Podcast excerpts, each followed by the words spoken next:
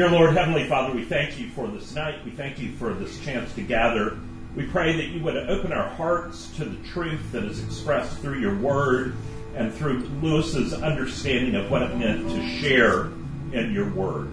Lord, we pray your blessing on our time together this night. We pray these things in Jesus' name. Amen. Amen. So, any guesses on what the music is? Lucius is disqualified because he used Shazam. yeah. I'll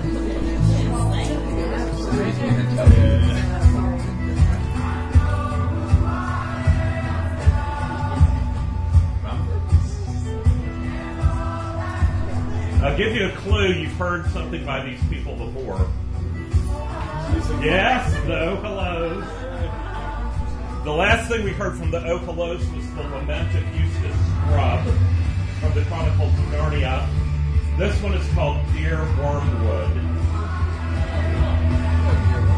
which is uh, worth worth your time. Yeah, from the Screwtape Letters. Worth your time to go check it out sometime on YouTube. Um, the lyrics are really good. So I would encourage you to uh, check it out. And one of the things that's just interesting about it is it is an example of how Lewis's relevance shows up in some of the most unexpected places. Uh, you would not expect sort of indie folk groups that are popular with millennials to be writing lyrics based out of stories written by an Oxford professor in the 1940s. It's kind of unusual.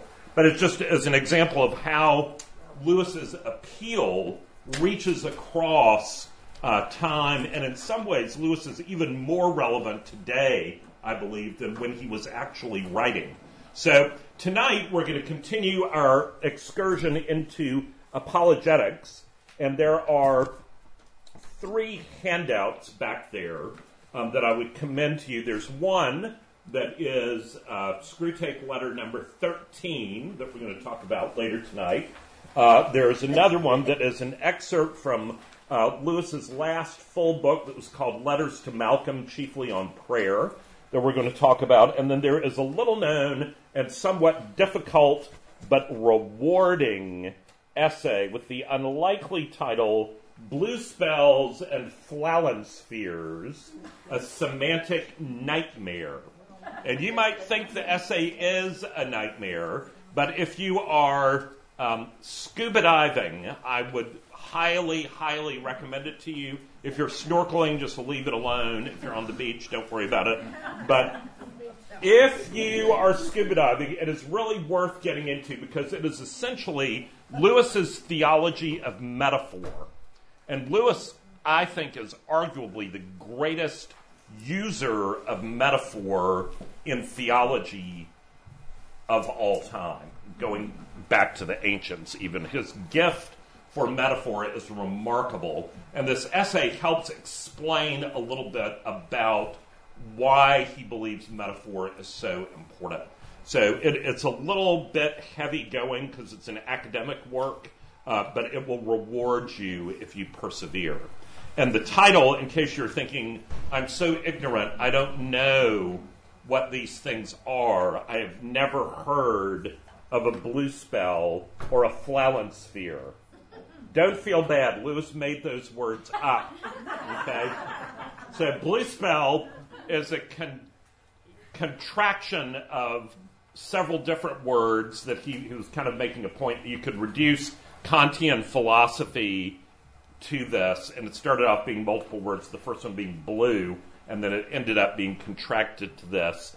And Flalansfere um, originated in his understanding of a um, benighted group of flatlanders and their understanding or lack thereof of certain things. And that kind of contracted to Flalansferes. But it's also just an example of when you see bluspels and spheres well, I shouldn't say this. When I see that, and I will admit I'm a nerd, but when I see that, I think, I want to know what that is. What is that? Those are crazy sounding words.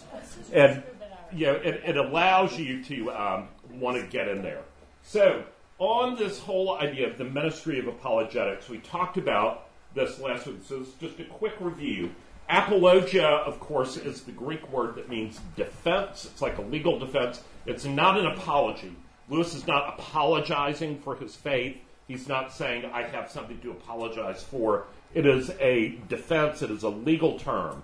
And we're all called upon to be able to give a reason for the hope that is within us. And I would suggest to you that this is one of the major failures of the church in our time is we are not good at this. We're good at judging other people and telling them what's wrong with what they think, but we're not so good at the flip side of that. So we've talked about in Lewis's own conversion two major factors deep friends that asked him thoughtful questions, that even though he was an intimidating person uh, to talk to in some ways, even though he was very warm and gracious, because he was so smart and such an aggressive evangelistic atheist for his friends to have this kind of question answer dialogue with him, that was a real risk on their part. They could have just gotten blown out of the water. Uh, but those, the good thing about Lewis is he was intellectually honest. And when he heard questions, he thought about them. And a lot of those haunted him and eventually led him to start reading, which is the second part, Christian writers who really helped him to grow in his understanding that faith might actually be true. Um, Chesterton and George MacDonald chiefly among those. So, as he uh, converted to Christianity and then became an apologist for Christianity, he thought about three different spheres of how to do this. One is defending the integrity of what the Christian faith says, that it's reasonable to believe. The second is commending it, talking about why it's important. And the third one is translating it, taking Christian concepts like the atonement, which, if you talk to a person on the street about the atonement, they will just glaze over and walk off. You, you have to unpack what that means. So that's part of the task of the apologist. And we talked last week a little bit about this is an urgent task we're always one generation away from losing the Christian faith because it has to be proclaimed to others in order to carry on. So we live in an age where apologetics is really important because we, for probably one of the first times in recent history, have an evangelically atheistic culture that is trying to persuade people. It's gone away from just relativism, whatever you think is fine. It's gone more in the direction now of trying to persuade people that it is bad to be a Christian. If any of you saw the ridiculous article in the New Yorker about Chick fil A that came out this past week, if you have not read that, that is exactly the kind of just ridiculous, stupid cultural attack. And it basically says the insidious. I can't remember the title, but it, it's something. It basically makes Chick Fil A sound like the evil empire. Hmm? He said it was creepy. Yeah. It was creepy. Yeah. So you can go online and just look up. Yes, yeah, so just look up Chick Fil A New Yorker. There's been a big blow up about it, but part of it is that if any, it would be such a great thing if I were teaching logic to take that thing and just destroy it because it is so bad. It's so bad. It makes me want to just well, anyway.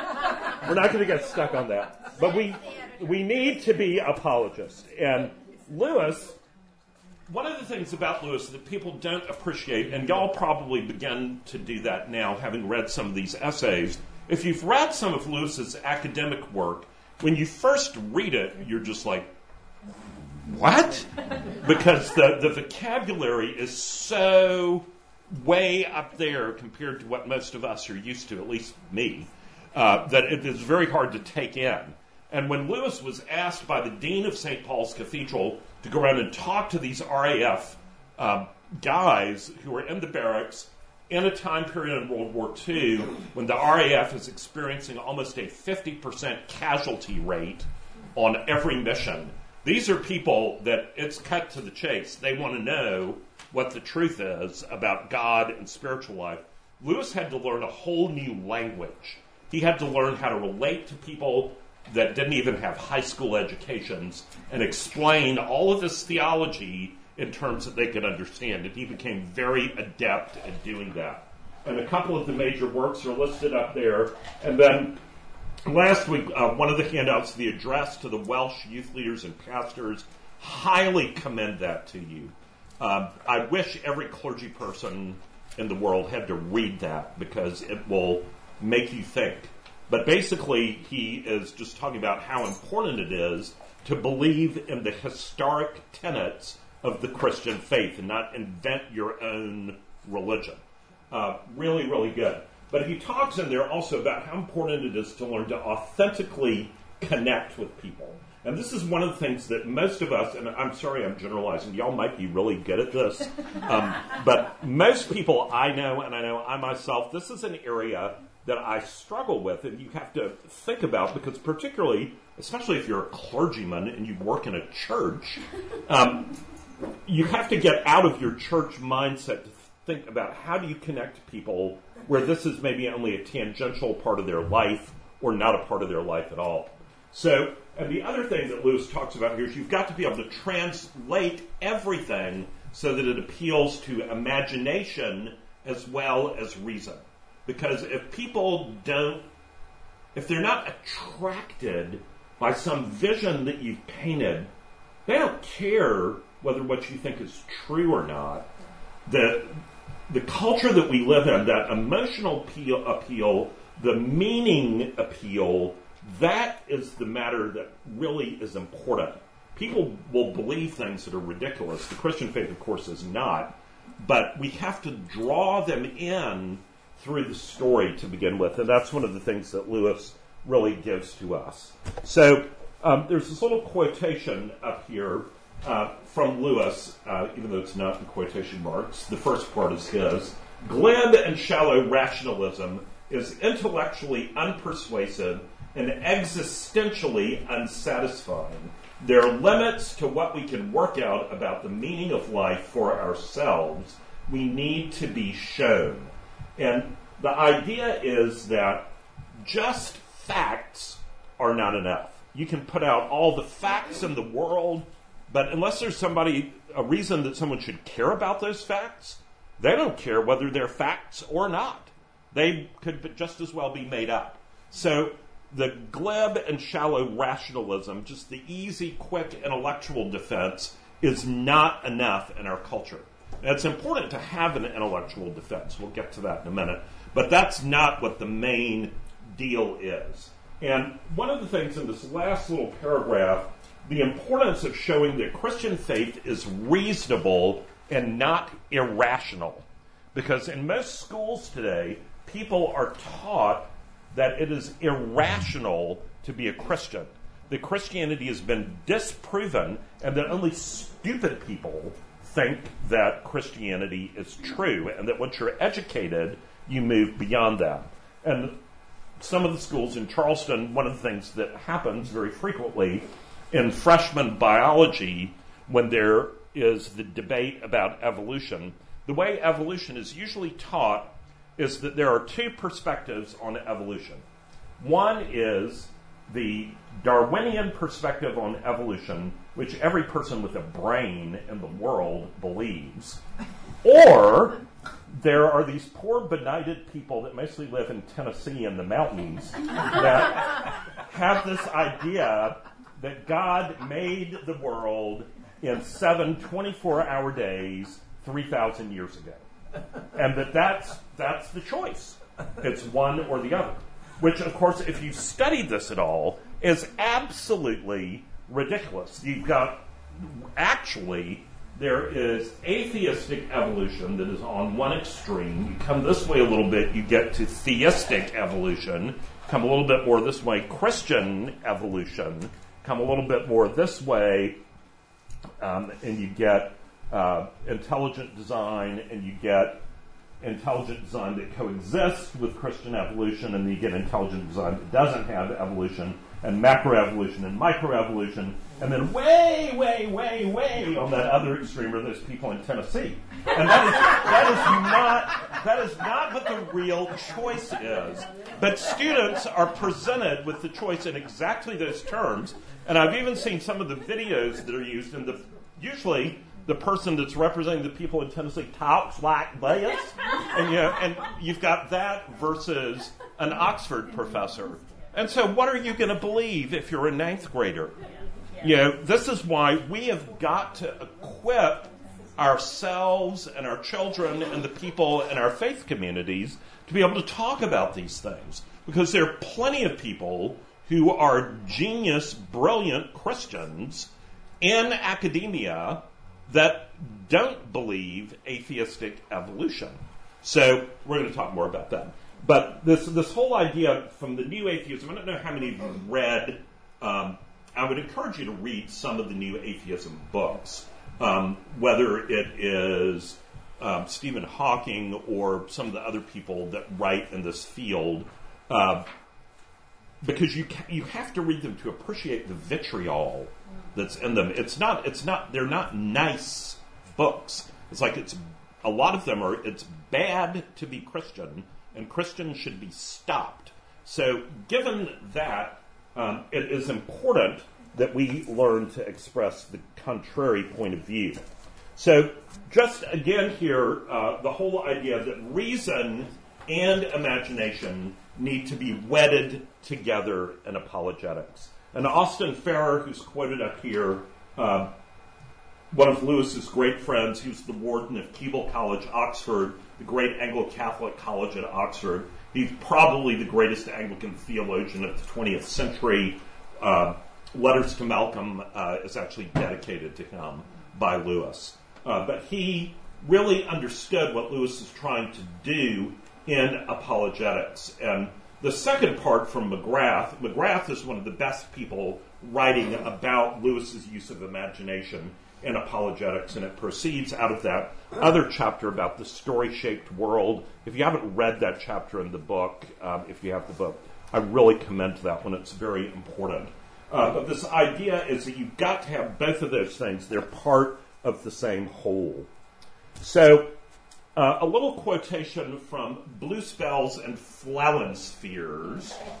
I really encourage you to try to say that out loud if you can. it really is so much fun.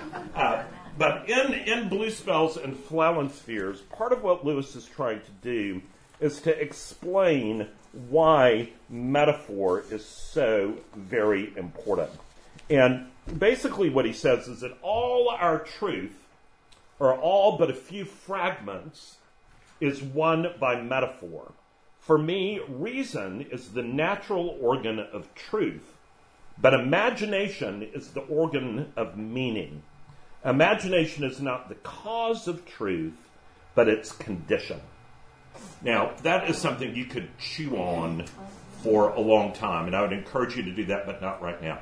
So, but what I want you to see there is that imagination is the organ of meaning.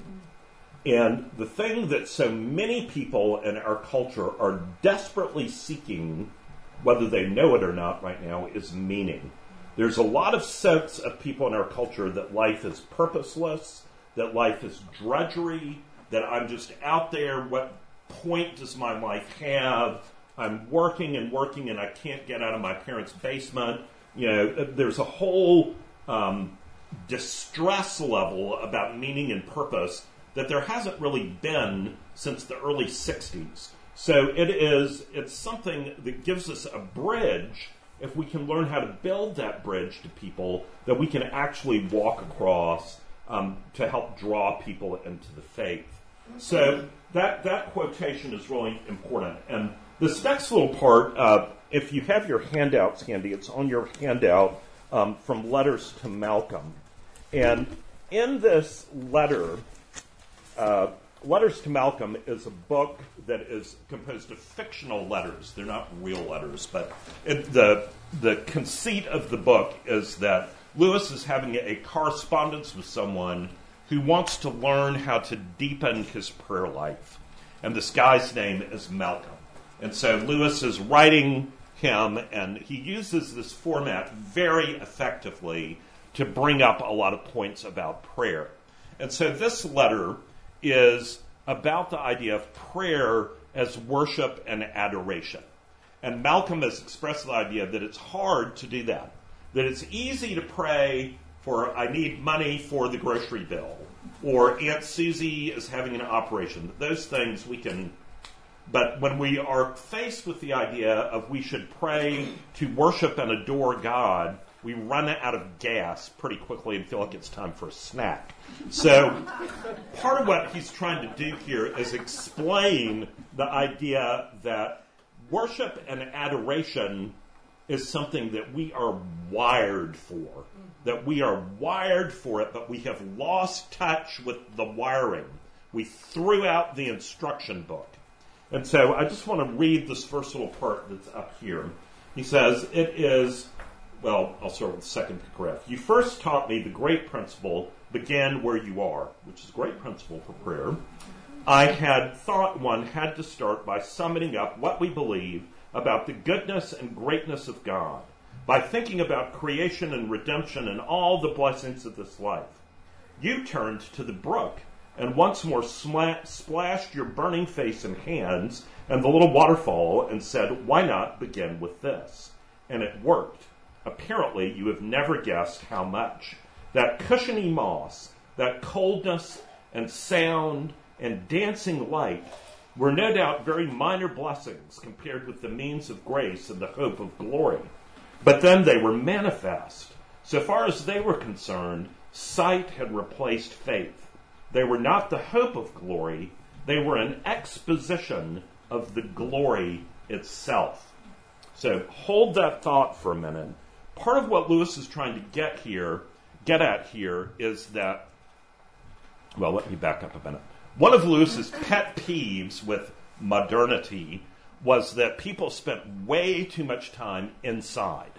And he believed that part of the problem that we have with Christian faith is that he has a very high view of natural revelation, that God has put a lot of pointers to himself in the things of the world that are beautiful.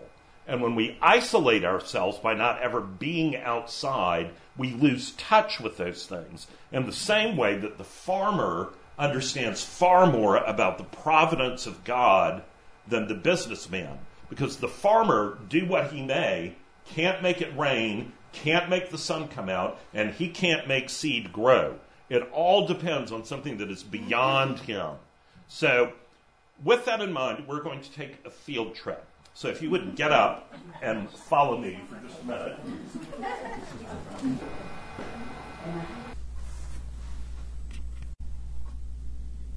So, for our field trip, the point is to be out here just inside the gate of St. Philip's and taking a moment to actually engage the scene that most of us have walked by literally hundreds of times.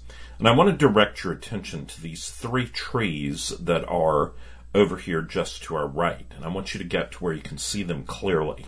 And you'll notice in a row that there is first on the left the dogwood, which is all leafed out now, and then next to it a very large crepe myrtle, uh, which is also leafed out but with no buds. The dogwood, of course, having been the earliest one in Charleston to bloom. And then next to the crepe myrtle, this magnificent, huge magnolia tree on which you can already see the buds of those very fragrant blossoms that will come to bloom probably sometime during the month of May. And as we look at these trees, I want us to think about recovering our sense of wonder. And part of the reason that that is so important is that in Lewis's view, God gives us through nature these glimpses of his character and creativity and love and beauty. But that part of the problem of our modern age is that unlike centuries and centuries and centuries beforehand, we now spend most of our time indoors. And many people are insulated from ever really noticing the beauty that is all around us.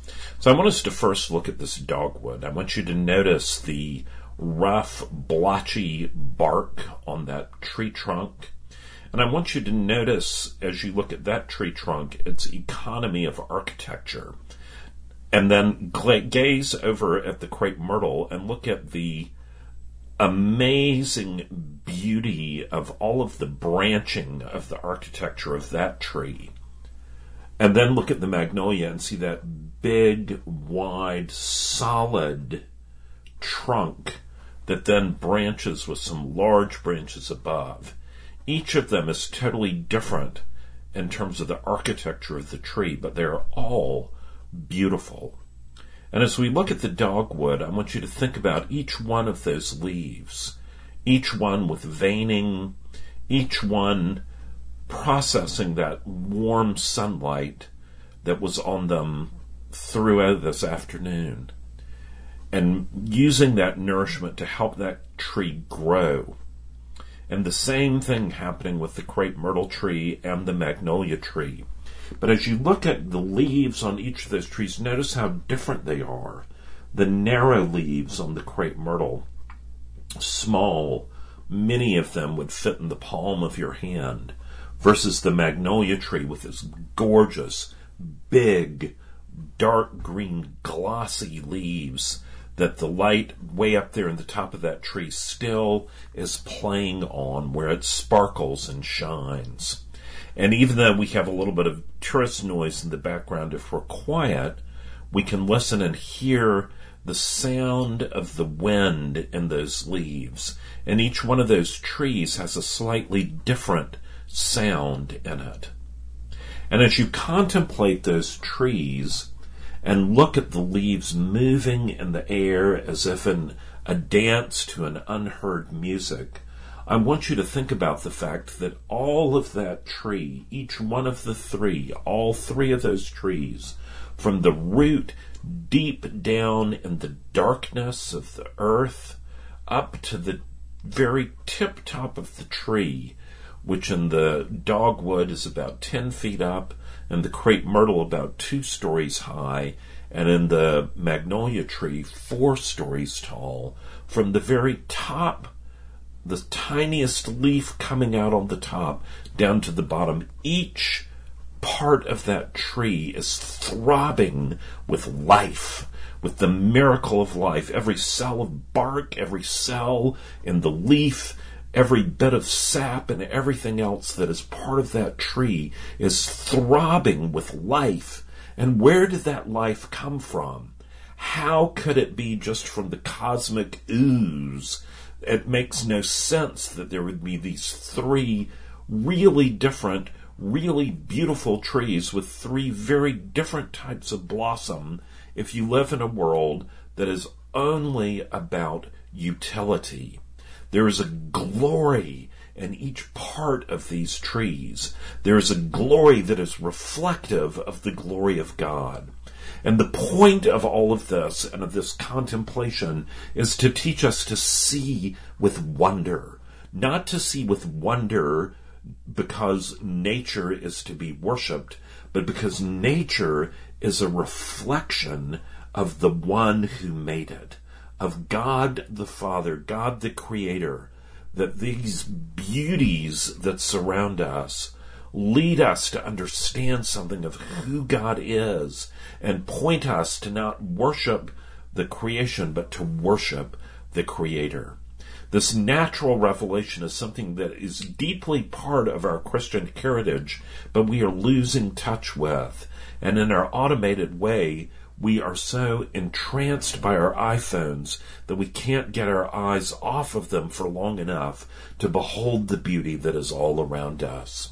I want you to turn around for a minute and to look across the street and see those beautiful leaves on the tops of those trees, those thin little branches that are swaying in the breeze with the setting sun behind, the little sliver of moon above, and the birds that are wheeling up there deep in the sunset sky.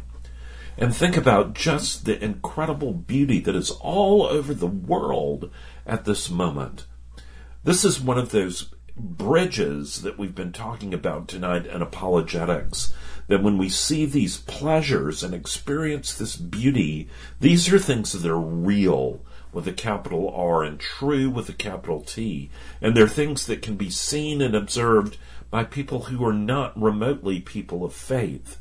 But begin to unpack with them from whence does all this wonder and beauty come? And it can lead to fruitful conversations. So we're going to go back inside now, but I want to encourage you that as you walk through this week, take five minutes each day somewhere outside to just look to see what God has placed all around you. And as you come back through the door, look at that golden sunlight just on the west side of that beautiful steeple and thank God for the beauty that is there.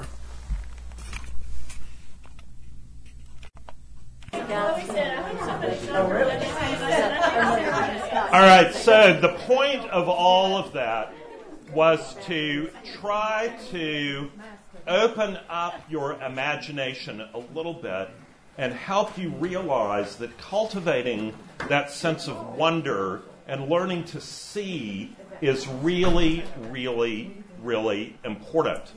And Dorothy, I'm going to ask you to do me a favor. Would you go to Felicia's desk and get the little vase and bring in here that's on there? Um, one of the one of the things that we are not good at is stopping to appreciate beauty. And beauty is one of the chief pointers to God. And as Daniel was just pointing out, Romans instructs us about natural theology. It instructs us that God reveals himself to us. So, thank you so much. Um, I'm just going to pass this around, and there's the good old saying, stop and smell the roses. There's a reason for that. Are these Julie's? Um, yes, and I want you particularly to smell this one, the palest pink, most clustered one. Um, and just think again about how God made and designed each one of these things. It really is just remarkable. If you think about how does that magnolia tree take water that falls from the sky, which is pretty amazing to begin with, water that falls from the sky and it goes into that root and somehow ends up creating a blossom that's three and a half stories up. It's amazing. And the more that we can recover that, the better. So I just want to read you a little bit of this, and if you have the handout, you can follow along, or if you would rather close your eyes and just listen, if you promise you won't fall asleep. Right. If at the end you have a moment for Elizabeth O'Neill Verner, one of your favorite people on earth, that reiterates what you're saying and sets it here in Charleston, I'd love to have We, we shall see. All right. So, um, this is starting with the yet you were not. So, yet you were not, or so it seemed to me, telling me that nature or the beauties of nature manifest the glory.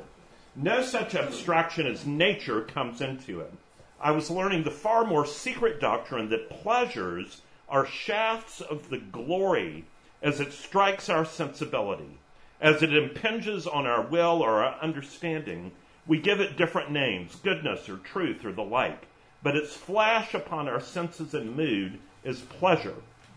But aren't there bad, unlawful pleasures? Certainly there are. But in calling them bad pleasures, I take it we are using a kind of shorthand. We mean pleasures snatched by unlawful acts. It is the stealing of the apple that is bad, not the sweetness. The sweetness is still a beam from the glory. That does not palliate the stealing, it makes it worse. There is sacrilege in the theft. We have abused a holy thing. I have tried since that moment to make every pleasure into a channel of adoration. I don't mean simply by giving thanks for it. One must, of course, give thanks, but I mean something different. How shall I put it? We can't, or I can't, hear the song of a bird simply as a sound. Its meaning or message, that's a bird, comes with it inevitably, just as one can't see a familiar word in print as a merely visual pattern. The reading is as involuntary as the seeing. When the wind roars, I don't just hear the roar, I hear the wind. In the same way, it is possible to read as well as to have a pleasure, or not even as well as. The distinction ought to become, and sometimes is, impossible. To receive it and to recognize its divine source are a single experience. This heavenly fruit is instantly redolent of the orchard where it grew. The sweet air whispers of the country from whence it blows. It is a message. We know we are being touched by a finger of that right hand at which there are pleasures forevermore. I'm going to say that again. We know we are being touched by a finger of that right hand at which there are pleasures forevermore. There need be no question of thanks or praise as a separate event, something done afterwards. To experience the tiny theophany is itself to adore. Theophany means an appearance of God. Gratitude exclaims very properly, How good of God to give me this. Adoration says, what, what must be the quality of that being whose far off and momentary coruscations are like this? One's mind runs back up the sunbeam to the sun. So, what he's trying to say here, this is something you're going to have to go home and read to really get it. But what he's trying to say is that these shafts of glory, these instances of beauty that show up all around us, should point our hearts and our minds immediately to God as creator of all of these things. And at least in my own experience, when you are talking with someone who is an atheist, and you begin to unpack a little bit about some of this beauty, it really makes them start thinking. Because most of the time they haven't really thought in those terms. They think about utility, but they don't think very much about beauty. So it's a concept that we need to reclaim. And part of what Lewis's great gift in apologetics is, is to tell us that there are all of these pleasures, there are all of these beauties, there are all of these goodnesses that God has scattered abroad in our world, and each one of them is something that can be experienced as pleasure, whether you're a Christian or an atheist, and that those experiences can be a bridge that help you to connect with people. So, what I want us to do just briefly is to listen to one of the Screwtape letters. Uh, that's not to say this is the only one that's good, believe me. Screwtape Letters is not a book that people usually think of as an apologetics book. We usually think Mere Christianity is the apologetics book. But Screwtape, I think, in some ways, is an even better apologetics book than Mere Christianity. And the reason for that is all through Screwtape is the whole psychology of temptation and understanding the difference between what is right and what is wrong. What does it mean to have a good life versus what does it mean to be deceived? And for those of you that are not familiar with Screwtape, Screwtape had its origins in the Church of the Holy Trinity in Headington Quarry uh, near Lewis's home in Oxford. And he went faithfully to this church, even though it was kind of renowned as a parking lot for clergy that were not very good preachers. And this particular Sunday, the preacher was giving what was, in Lewis's mind, a very boring sermon. And so he tuned out and started scribbling on the back of an envelope. And he had the idea of what would happen if you came up with a mythical series of letters from one devil to another devil about how to try to tempt humans. And he wrote a letter to his brother about that idea, and his brother said, I think that's probably worth pursuing. And the result of that is the Screwtape letters. And so in the letters, you have Wormwood, who's this junior devil who's kind of in training, uh, and then you have Screwtape, who is the uncle who is um, high up in the hierarchy of hell or low down and yeah, whichever. Uh, so he is uh, trying to instruct Wormwood about how to tempt this patient. And the patient is sort of teetering on the idea of becoming a Christian, but hasn't become one um, when the story starts off. And So there's this back and forth with the patient and the way that they're trying to lure him away from faith and the people that they put in his life and all this. But it's very, very, very instructive. But part of what it does is it points out so many of the foibles of the human race. And it makes you, when he talks about the things of the kingdom of God, even as a devil, it makes you see their beauty in a way that you don't because it's such a different perspective. So um, there's a handout that is Screwtape Letter 13, and if I can get it to work, we're going to listen uh, to a recording of John Cleese from Monty Python uh, reading this letter. So, and I want you to be alert for what this says. There's a theology of pleasure in this letter um, that is important. Letter 13. My dear Wormwood, it seems to me that you take a great many pages to tell a very simple story. The long and the short of it is that you have let the man slip through your fingers. The situation is very grave, and I really see no reason why I should try to shield you from the consequences of your inefficiency. A repentance and renewal of what the other side call grace on the scale which you describe is a defeat of the first order. It amounts to a second conversion, and probably on a deeper level than the first. As you ought to have known, the asphyxiating cloud which prevented your attacking the patient on his walk back from the old mill is a well-known phenomenon. It is the enemy's most marvellous weapon and generally appears when he is directly present to the patient under certain modes not yet fully classified. Some humans are permanently surrounded by it and therefore inaccessible to us. And now for your blunders. On your own showing, you first of all allowed the patient to read a book he really enjoyed because he enjoyed it and not in order to make clever remarks about it to his new friends. In the second place, you allowed him to walk down to the old mill and have tea there, a walk through country he really likes, and taken alone. In other words, you allowed him two real positive pleasures. Were you so ignorant as not to see the danger of this? The characteristic of pains and pleasures is that they are unmistakably real. And therefore, as far as they go, give the man who feels them a touchstone of reality. Thus, if you had been trying to damn your man by the romantic method, by making him a kind of Childe Harold or Werther, submerged in self-pity for imaginary distresses, you would try to protect him at all costs from any real pain. Because, of course, five minutes genuine toothache would reveal the romantic sorrows of the nonsense they wear and unmask your whole stratagem.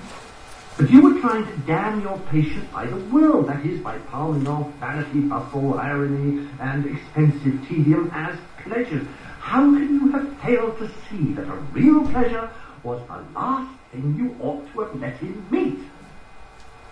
Didn't you foresee that it would just kill, by contrast, all the trumpery which you have been so laboriously teaching him to value?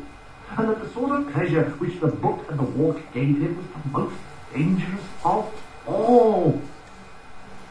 That it would peel off from his sensibility the kind of crust you have been forming on it, and make him feel that he was coming home, recovering himself.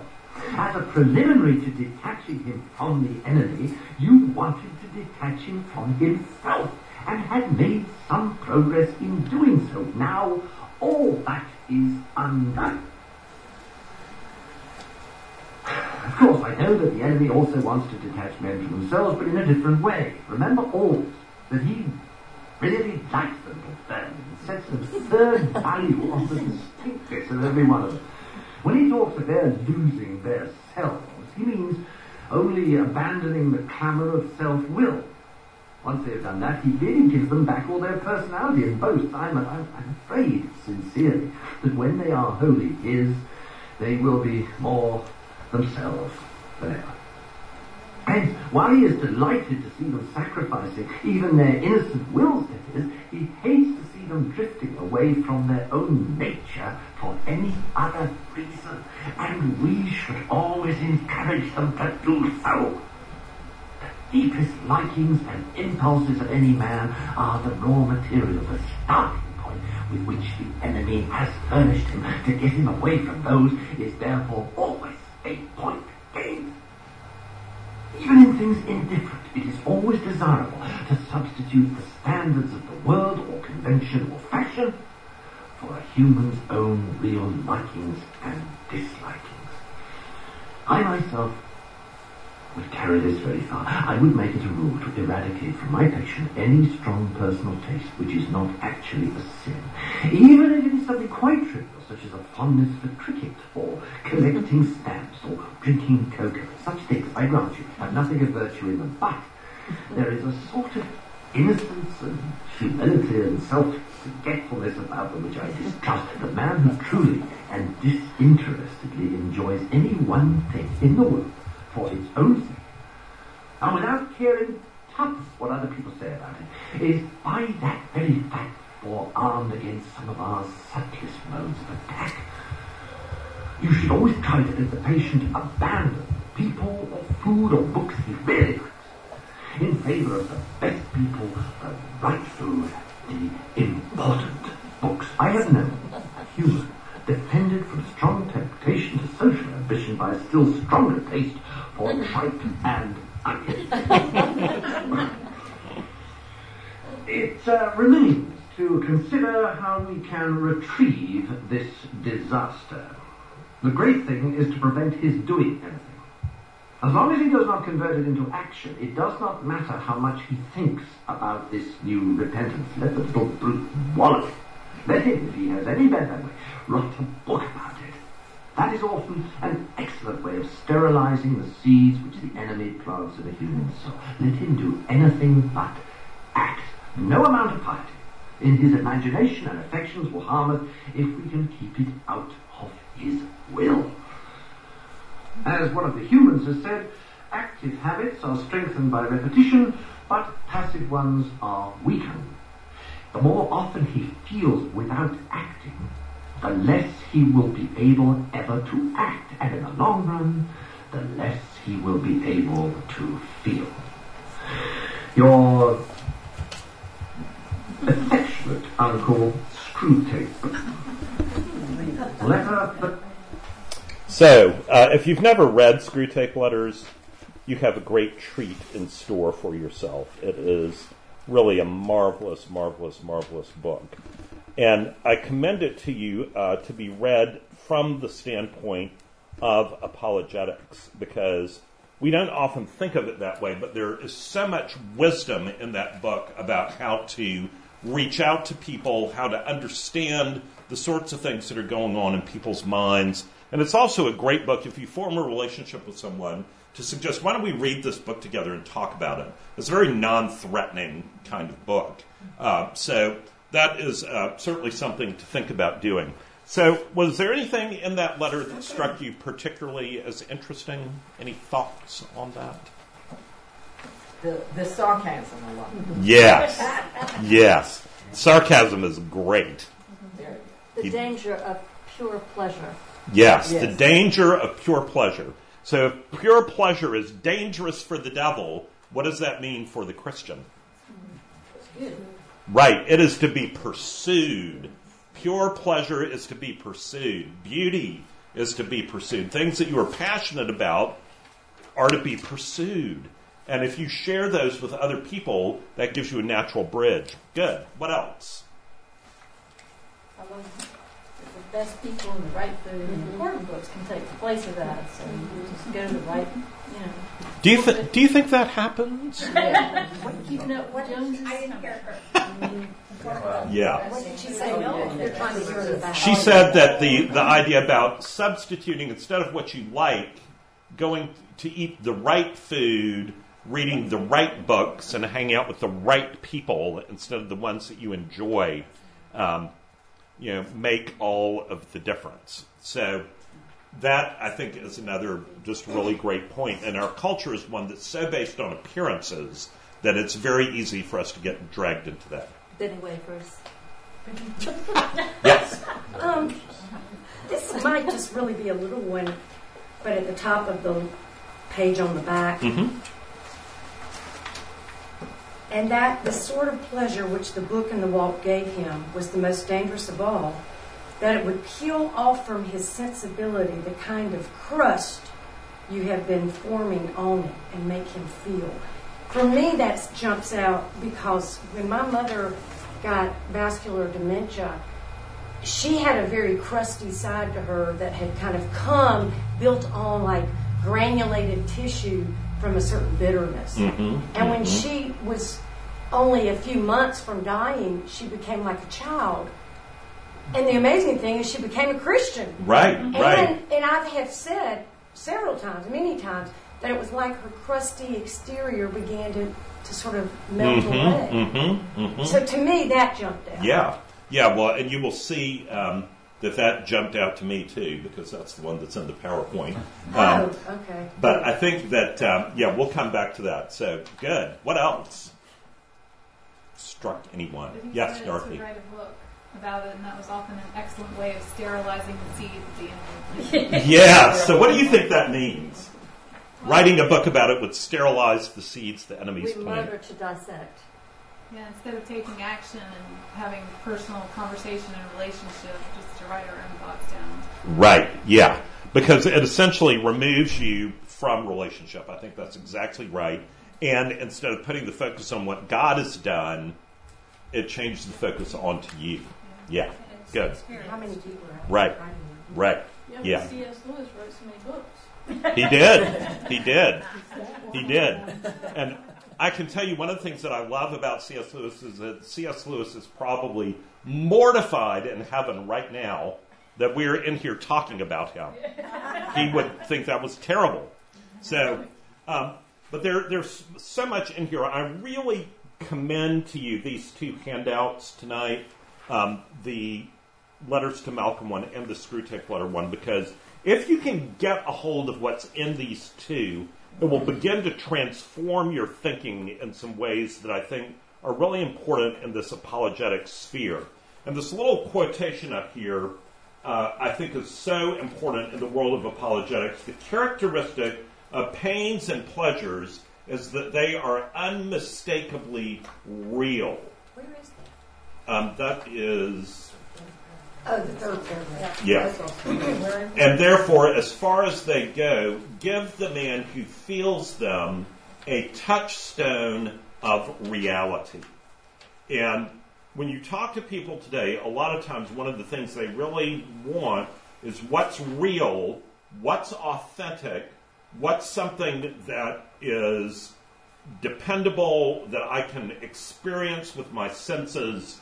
Um, and a real pleasure would peel off from his sensibility the kind of crust you have been forming on it and make him feel he was coming home recovering himself.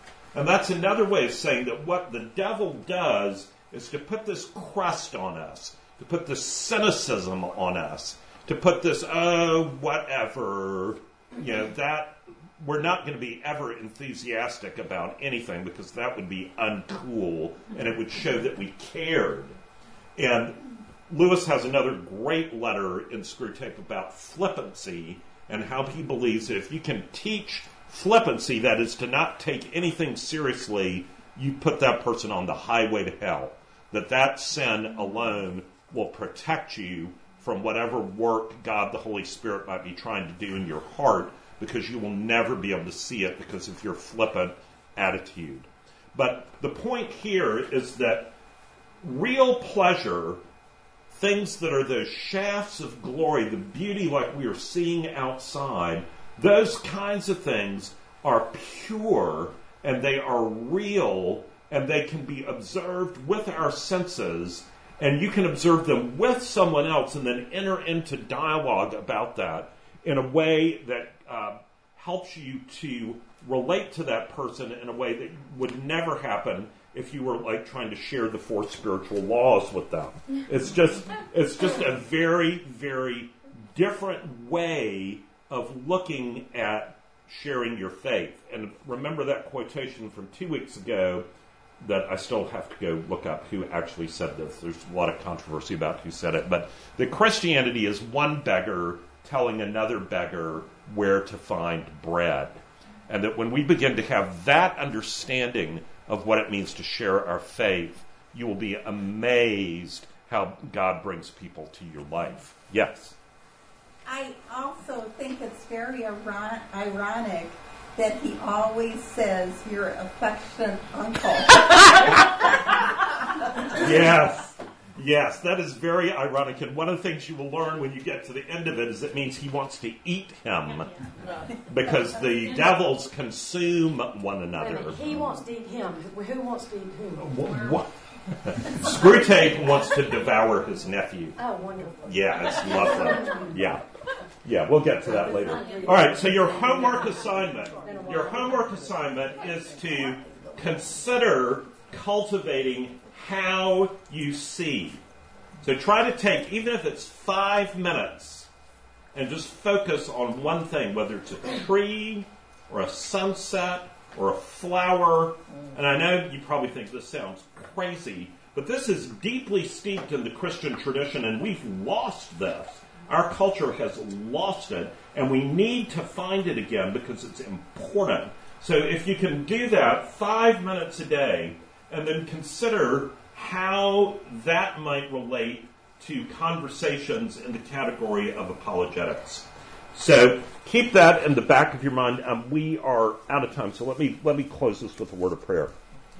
Father, we thank you that you are a God of truth and beauty and goodness, and that despite all of what is evil and sad and tragic and broken in this world of ours, there also, if we will choose to look for it, is deep beauty and truth and goodness. Lord, we pray that you would open our eyes to behold with wonder your creation, and that we would behold with wonder the pleasures that you build into this life, and that through appreciating those and seeing them through the eyes of others, we might build bridges of relationship to those who are made in your image, those whom Screwtape says he really loves the little vermin. Lord, we pray that you would help us to love those who are made in your image, that we might share the word of life with them. We thank you for this time and pray all these things in Jesus' name. Amen.